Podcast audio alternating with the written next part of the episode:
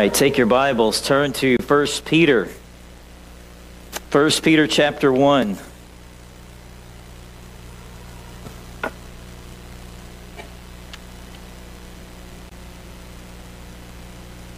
In our expositional study of 1 Peter chapter 1, we have come to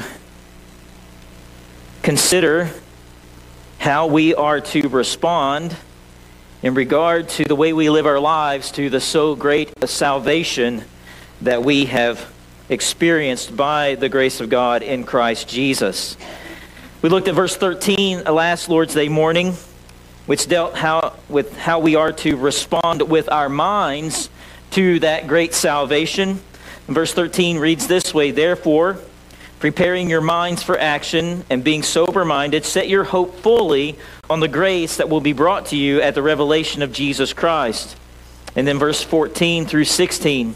As obedient children, do not be conformed to the passions of your former ignorance, but as he who called you is holy, you also be holy in all your conduct. Since it is written, You shall be holy, for I am holy. Let's pray. Heavenly Father, we delight in our relationship with you. We are grateful to know that we are your children, made so by the precious blood of your Son, our Savior, the Lord Jesus. We rejoice in the fact that we have you have taken up residence within us by your Holy Spirit. You've given us your Spirit to lead us and to guide us into all truth. And so we ask, Father, this morning that you would work in our midst, that you would do that among us, that you would take your sword in hand and do your work in our hearts and minds. We also pray, pray, Lord, for anyone in our midst who doesn't know you in truth. And we ask, Lord, that you would glorify yourself by bringing salvation. We love you, Lord, and we thank you for your steadfast and faithful love toward us. And this we pray in Jesus' name. Amen. Where there is hope, there's holiness. I want you to let that grip you this morning and to think upon that with me. Where there is hope, there is holiness. Everybody that has the hope, talked about in verse 13, will pursue the holiness talked about in verses 14 through 16. There's a connection between hope and holiness. You see this also in the book of 1 John. 1 John chapter 1 or chapter 3. 1 John chapter 3 beginning at verse 1. It says, See what kind of love the Father has given to us that we should be called children of God, and so we are. The reason why the world does not know us is that it did not know him. Beloved, we are God's children now, and what we will be has not yet appeared, but we know that when he appears, we shall be like him because we shall see him as he is. Verse 3 And everyone who thus hopes in him purifies himself as he is pure. So there's this connection between hope and holiness. We find that connection in our text. It is as children of God that we hear this command come to us to be holy. To be holy as our Father is holy, to be holy as our Savior is holy. So, as I understand, as we understand that we are children of God, we fix our hope, we fix our, our hope on the grace that will be brought to us at the appearing of the Lord Jesus Christ. And everyone who has this hope is a person who will be in pursuit of holiness. Holiness always follows after this hope. And as we saw in verse 13, uh, we have this, this command to be people who thus set our hope on this one thing. This is a command, therefore, preparing your minds for action and being sober minded. Set your hope fully on the grace that will be brought to you at the revelation of Jesus Christ. And as we talk we talked about what hope is and what hope is is the believer's attitude toward the future in light of God's promises. It's living your life in anticipation, in assurance that what God has told you your future will be, it will indeed be. God says, This is what your future will be. Christ is coming again. And you say, Okay, I'm going to live in light of that today. I'm going to live in light of my future today. To put it another way, as we've already seen in 1 Peter chapter 1, we are living as exiles, as pilgrims, as strangers on this earth. In other words, we are just passing through. We're holding loosely to the things of this world and to the things of this life, and we have set our hearts on glory. We have set our hearts on heaven. That's what it means to live in hope. We are commanded, as I said, to live lives like that. We are commanded to live with a pilgrim mindset. Verse 13 is dealing with the mind. We are to live with a pilgrim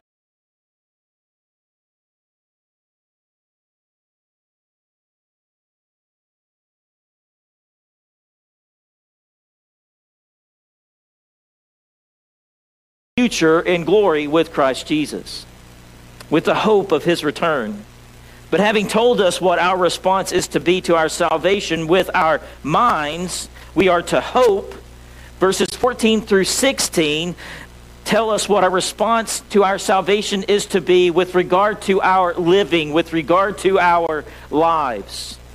The believer's response to salvation is not just a mental one. It is one of action. It is one of decision. It is one of choice. It's one of conduct. And that is what I want us to focus upon this morning. I want us to look at verses 14 through 16 under three headings. First of all, the relationship between the mind and the life, and then the relationship between the new birth and our new lives, our, our new living, and then the relationship between our salvation and our holiness, our hope and our holiness. So, first of all, the relationship between the mind and the life. Verse 14, verses 14 through 16 deal with the life. As obedient children, do not be conformed to the passions of your former ignorance, but as he who called you is holy, you also be holy in your conduct. Since it is written, You shall be holy, for I am holy. Now, I've already said some things about this connection between the mind and the life, but I want to take it a little bit further this morning. The connection between how you think and how you live. And the reason why I believe this is important is because I think one of the great errors that we must overcome in the Christian life, in the church, is the error of thinking that knowing about something is equal to living it. Knowing about something is equal with living it. That because you've heard about it, that because you've been taught it, or maybe you have even taught it, because you can talk about it means that you are living it. We have to be very careful to keep before our mind the truth that just because you know about something doesn't mean that you're experiencing it. It's one thing to know the gospel. It's another thing to live out of the gospel. It's one thing to know about God. It's another thing to know God and to serve God and to walk with God. It's one thing to talk about heaven. It's one thing to talk about glory. It's one thing to talk about our hope as believers. It's another thing to set your life on it and to live your life in light of it. Now, today, we have many who think that knowing something, having some knowledge of something, is equivalent to living it. This was one of the things that uh, concerned the Puritans after the Reformation. The Reformation was a great a great period in the church's history, a, a revival, a, a, coming back to the Word of God, a coming back to the knowledge of the Word of God, and, and basing one's life and practice upon the Word of God, it being the sole authority for one's life and practice. A lot of great truth came as a result of the Reformation. A lot of great truth was, was, was uh, dispensed as a result of that. But what concerned the Puritans was this, is that sometimes, sometime after the Reformation, things became awfully heady. Things became awfully intellectual, awfully academic.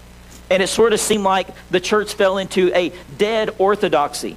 And the Puritans believed in being able to experience one's theology, being able to experience one's uh, salvation, being able to experience what the Bible taught, and, what, uh, and being able to experience your salvation. In other words, it dealt with the affections, it dealt with the heart, it dealt with the mind, it dealt with it. It it, it caused one's heart to well up with joy when they thought about the truth of the Word of God, rather than being dead academia or an academic pursuit. And what's important to remember is that you never find the mind separated from the life in the New Testament teaching about the Christian life. The only time you ever find the mind separated from the life in the New Testament is in regard to error. Always in regard to error. When, when we see uh, the mind separated from the life, it represents a grave and serious error in the New Testament. So your mind is never to be separated from your life. Let me give you an example of this. Turn to James. James chapter 1.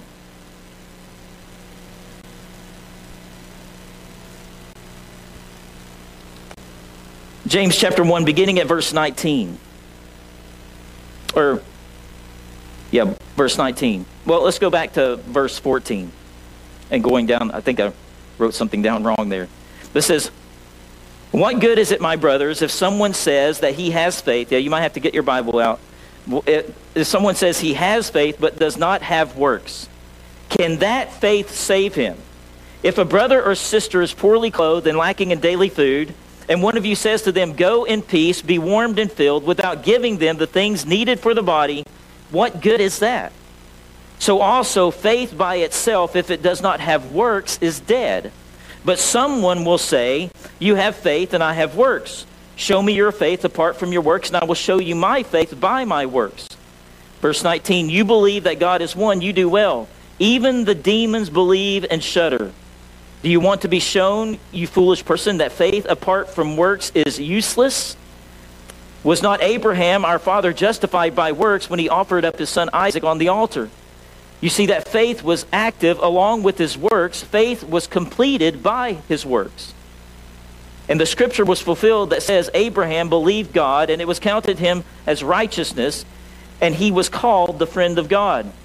You see that a person is justified by works, not by faith alone. And in the same way, was not also Rahab, the prostitute, justified by works when she received the messengers and sent them out another way? You see, the blessing, uh, the, the blessing there is, is not just for the one who has faith. The blessing there is for the one that has that accompanies has accompanying that faith action. If faith is just talk, it's not and it's not action, it's not true faith. It is a dead faith. It's not a saving faith. There's no way to demonstrate faith apart from deeds. Abraham demonstrated his faith when he was willing to take his son Isaac and offer him up on the altar. Rahab demonstrated her faith by protecting the messengers that had come to her. When you have faith that doesn't work according to James 2, it's not a good thing. It's not a positive thing. It's not a healthy thing. Again, go, go to James chapter 1. James chapter 1, beginning at verse 19. He says, Know this, my beloved brothers, let every person be quick to hear, slow to speak, slow to anger.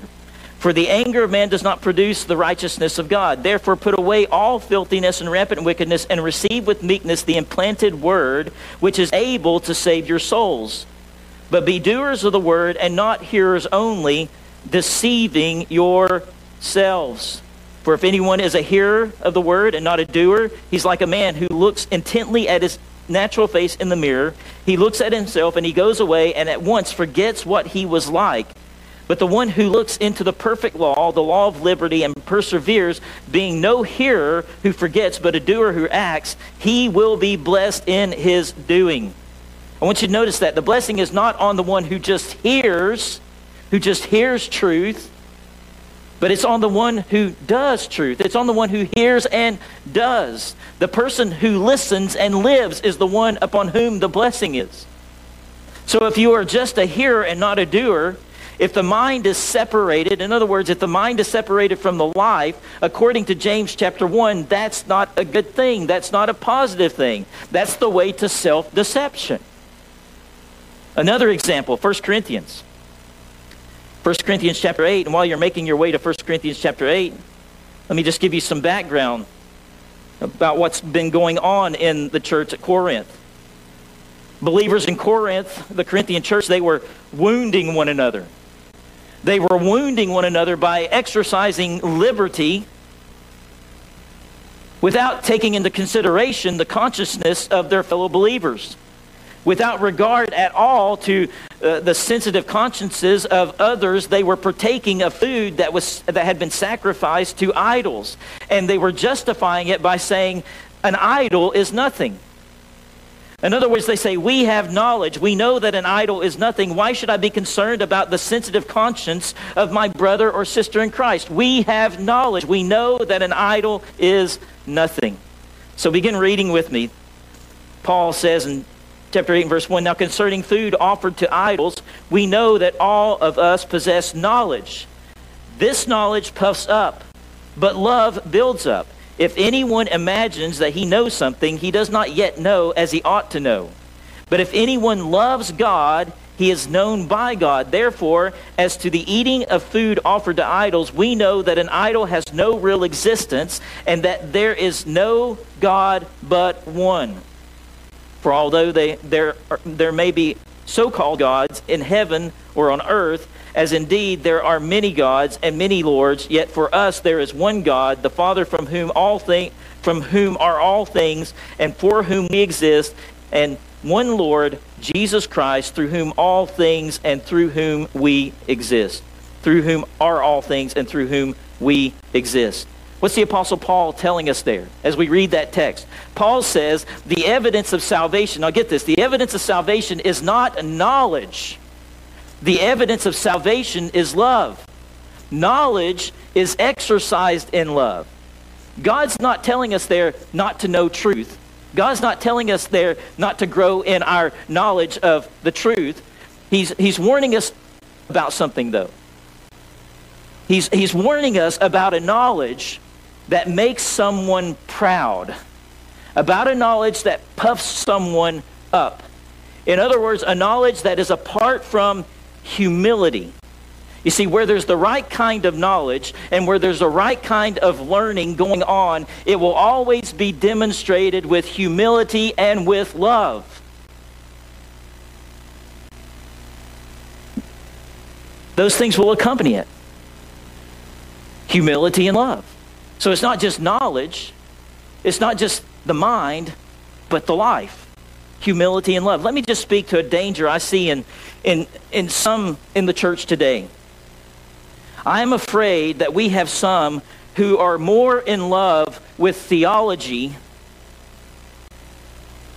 more in love with Reformed theology, which is the circles that I read in and I and am around, more in love with theology than with God Himself. Some who are more in love with theological discussion and theological debate than God Himself.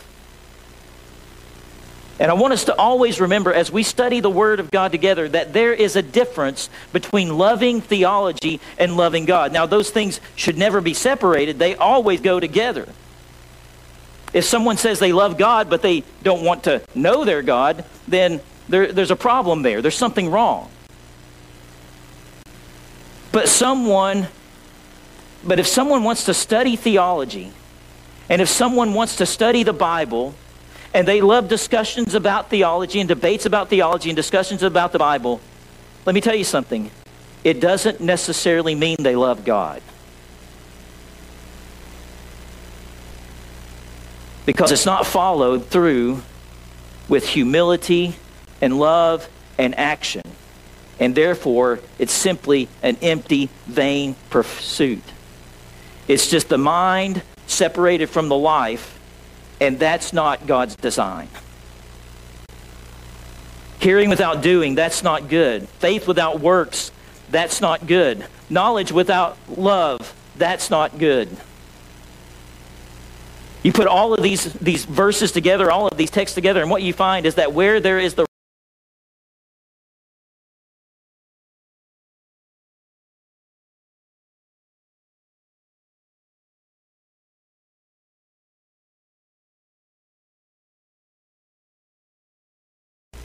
but the life is exercising humility and love and submission and action. Those are the marks of someone who has saving faith. When someone thinks they know something, but they don't strive to live what they think they know, they really don't know anything yet. So you see an emphasis on the mind in verse 13. And in verses 14 through 16, you see an emphasis on conduct, on the life the relationship between the mind and the life. And these two, again, ought never be separated. Don't just think because you know.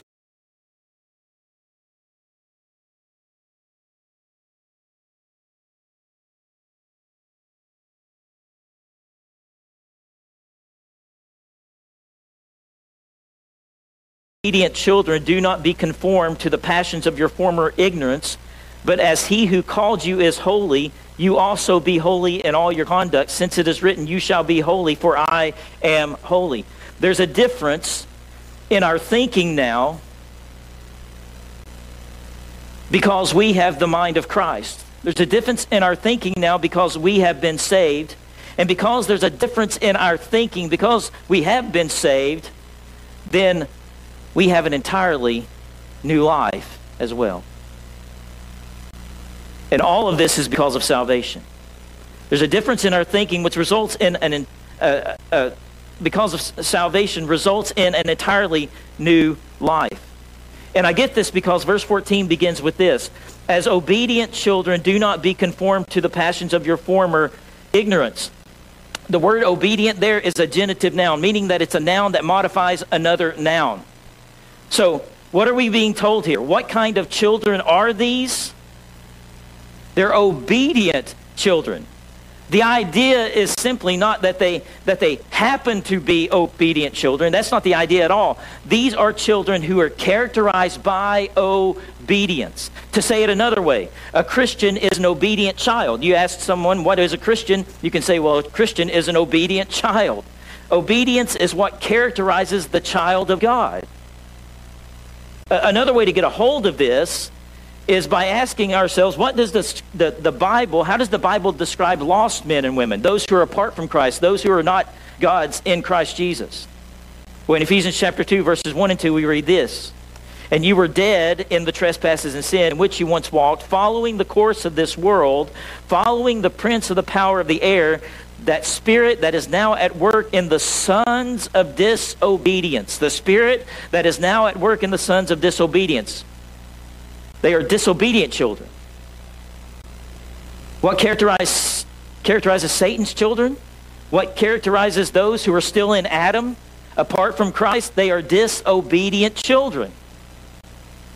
Ephesians chapter 5 and verse 6 says this Let no one deceive you with empty words, for because of these things the wrath of God comes upon the sons of disobedience. Those who are in Adam are sons of disobedience. Those who are children of Satan are sons of disobedience.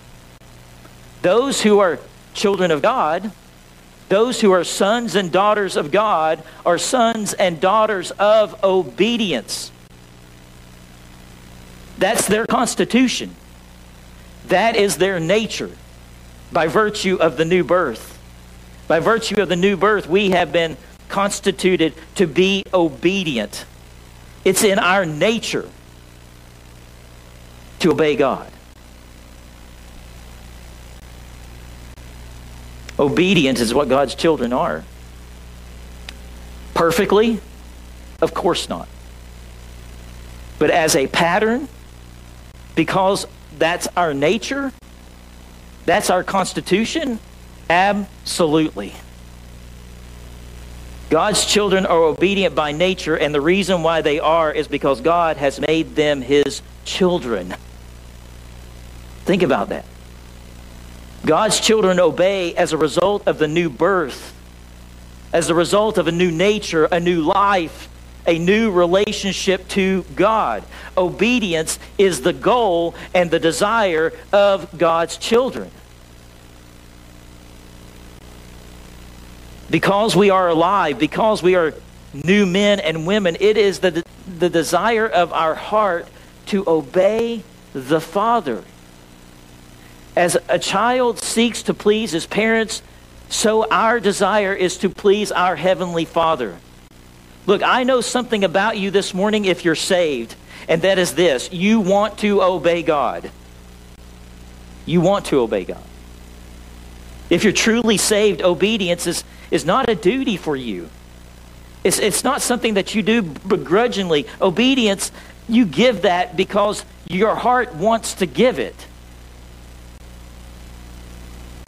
Does it require effort to obey?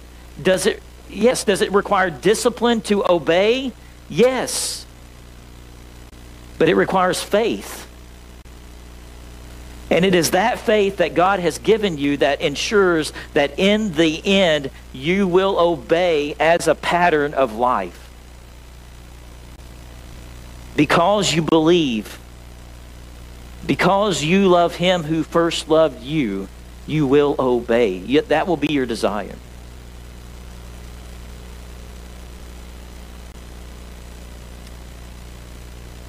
We all run into those people all the time. We run into them at work or places that we frequent. Strike up conversation with them, and they will tell you that they are a Christian, that they know God, or whatever else.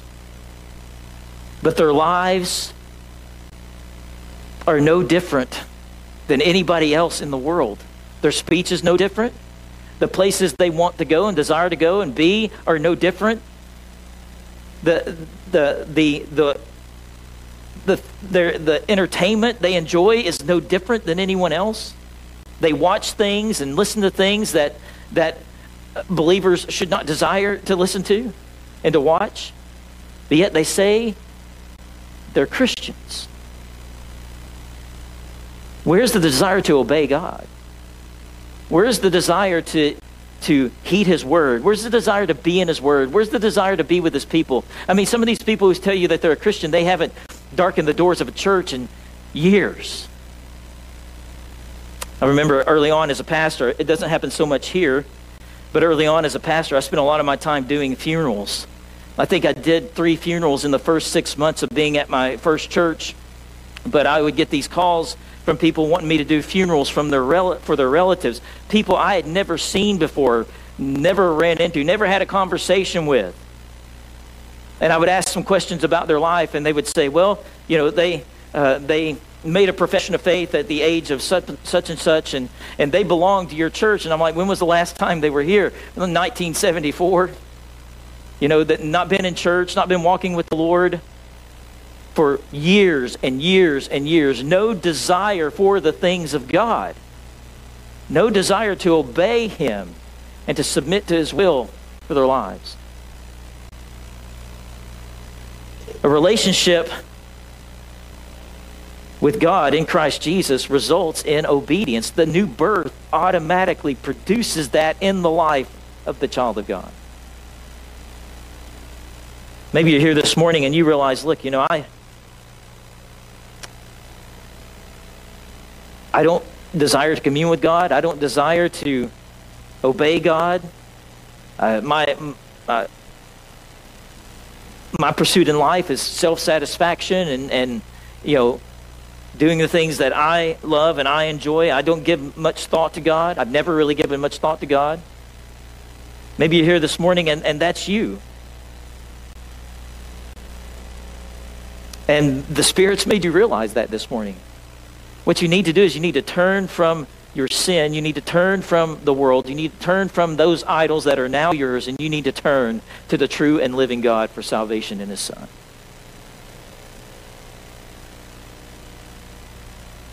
But this, uh, this, this hope that we have because of our salvation, this hope of Christ's return, it, it, it,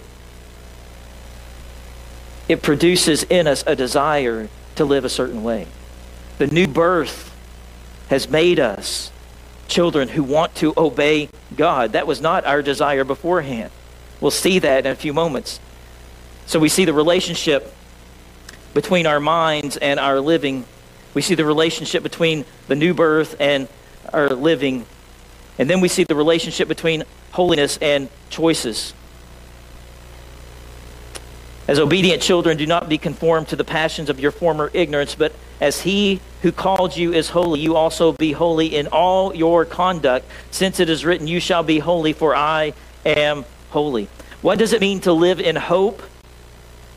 It means that we will strive to live holy lives. That's what it means. Let me ask you, what do you think of when you think of a, living a holy life? What comes to your mind? When I say that you and I are commanded in God's Word as obedient children to live holy lives, what do you think of when you think of holiness? What, what, what do you conceive of when you think of that? The basic meaning of holiness, and I'm sure most of you know this, means to be set apart, dedicated to God.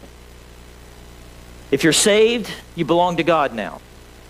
You are His precious possession, purchased by the blood of His Son, the Lord Jesus. You belong to Him, and so therefore you are to be living for Him in the midst of a lost and dying world. In the midst of darkness, you are to be God's light in the world. But what does it mean to live a holy life?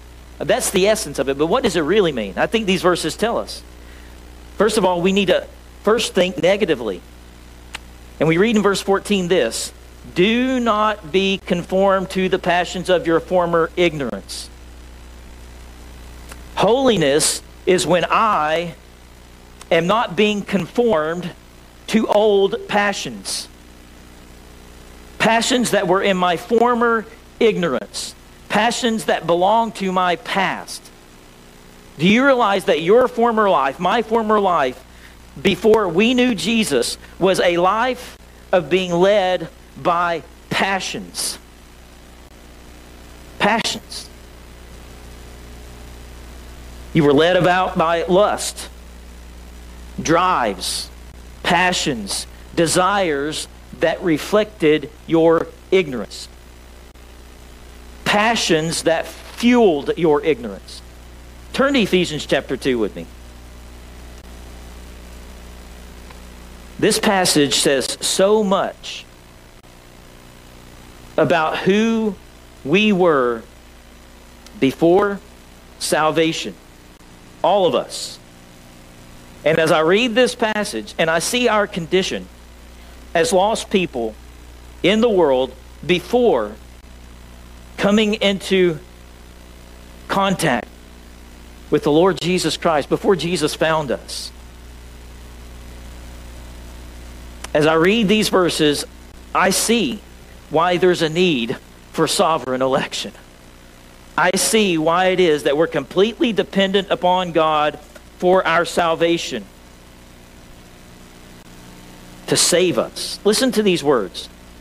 For you were dead in trespasses and sin, in which, in which you once walked, following the course of this world, following the prince of the power of the air, air, the spirit that is now at work in the sons of disobedience, among whom we all once lived in the passions of our flesh, carrying out the desires of the body and the mind, and were by nature children of wrath like the rest of mankind. But I really like the next verse. But God, being rich in mercy, because of his great love with which he loved us, even when we were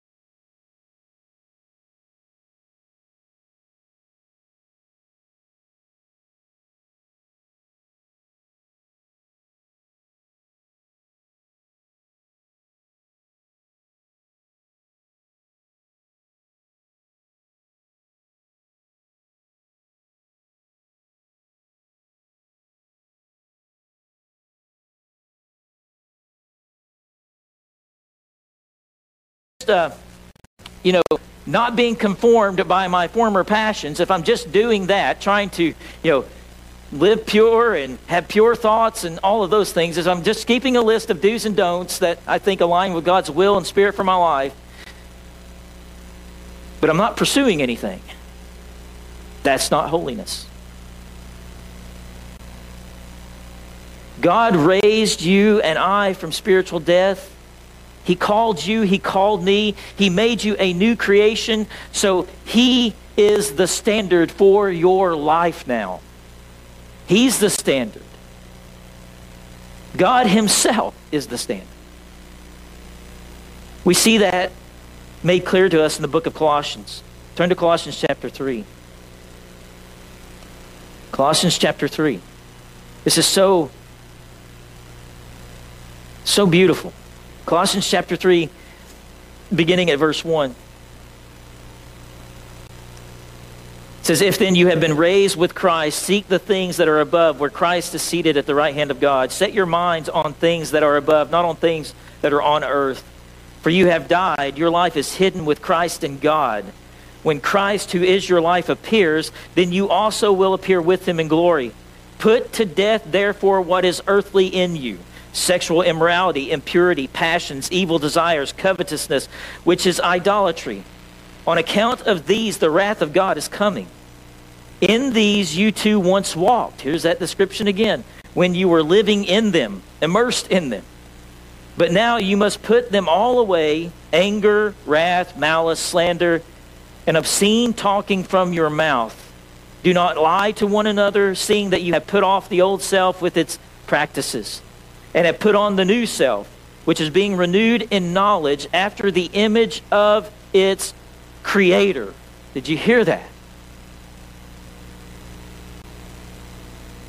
You have put off the old self with its practices and have put on the new self, which is being renewed in the knowledge after the image of its creator. Who, whose image is the new self made in? God's. God's. And you are being renewed by truth. You are growing in knowledge and you are being conformed not to your old passions, you're being conformed to the image of Christ. If the old passions are what I'm not to be conformed to, then what am I to be conformed to? My Creator. My Creator. Romans chapter 12 I love the book of Romans. Romans chapter 12, a great treatise, the greatest theological treatise ever written, inspired by the Holy Spirit, of course. Romans 12, verse 1 says, I appeal to you, therefore, brothers, by the mercies of God, to present your bodies a living sacrifice, holy and acceptable to God, which is your spiritual worship.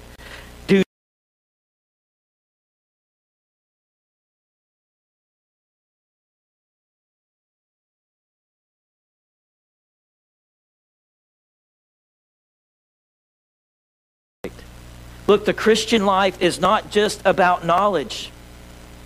It is not just about knowledge. I love gaining knowledge. I love reading theology. I love being in my Bible. I have a library as a uh, you know that rivals the library of someone who's been in ministry for years and years and years. I love that. But but the Christian life isn't just about knowledge. It's not just about ideas. It's not just about discussions. It's not just about debate. We must conduct ourselves a certain way. We must conduct ourselves properly.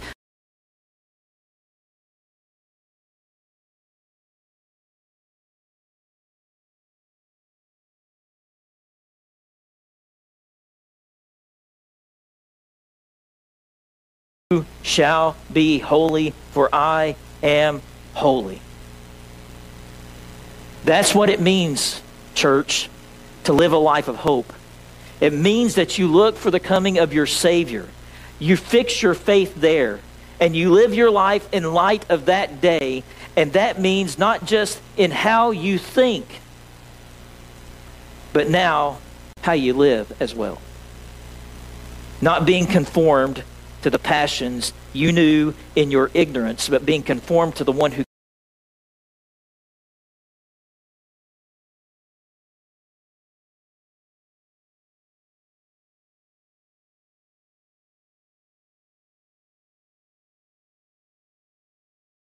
is because there's not a pursuit of that.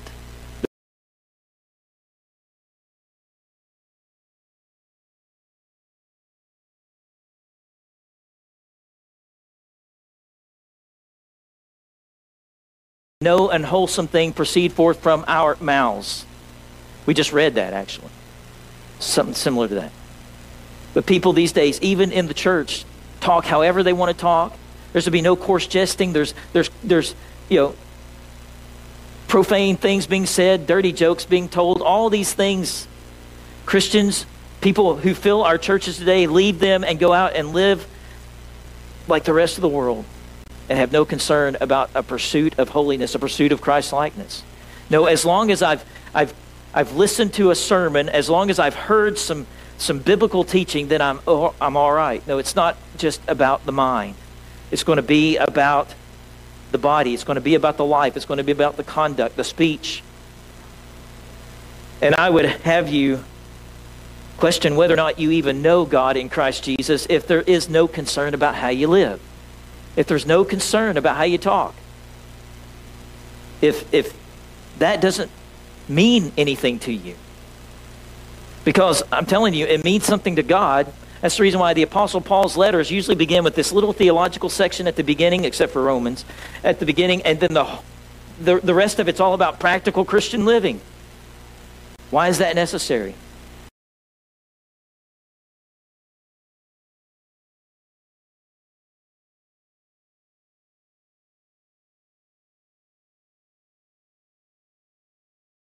Is this your desire this morning? Is this what you're striving to do as a believer? To pursue holiness uh, with, a, with a passion. It's a passionate pursuit in your life. Is that what you desire? Is that what you're trying? Is that what you're striving for this morning? Now, we are not saved by, by our conduct. Not at all. We're not saved by works. We're saved by grace, unmerited favor, the sovereign grace of God. But our conduct, what we do thereafter, will be different as a result of that new birth because we are made obedient children. That'll be the pattern of our lives. Can it be said of you this morning that you are an obedient child of God as others look at you?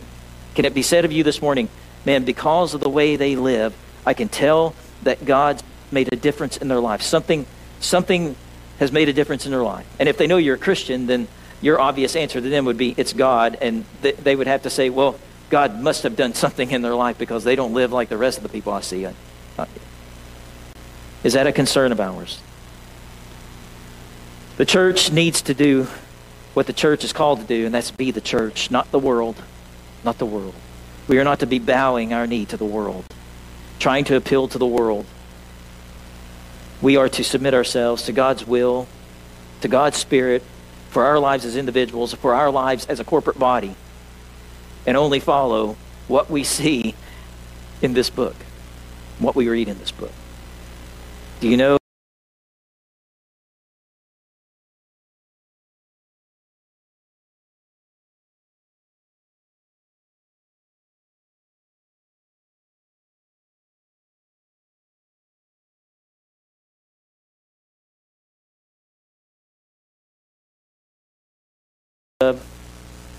Whatever I didn't deliver as clearly as should be. Lord, I pray that you, and your grace,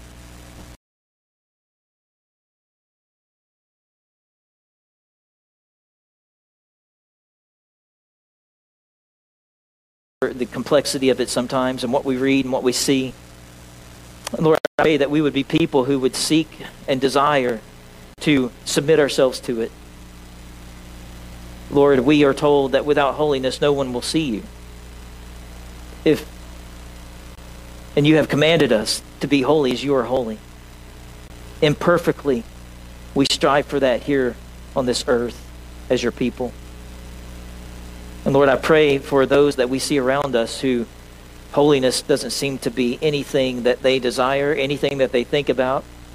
They are apart from you. Lord, I pray that our hearts would break for them and that we would take to them the one thing that they are in desperate need of, and that's the good news concerning Jesus Christ.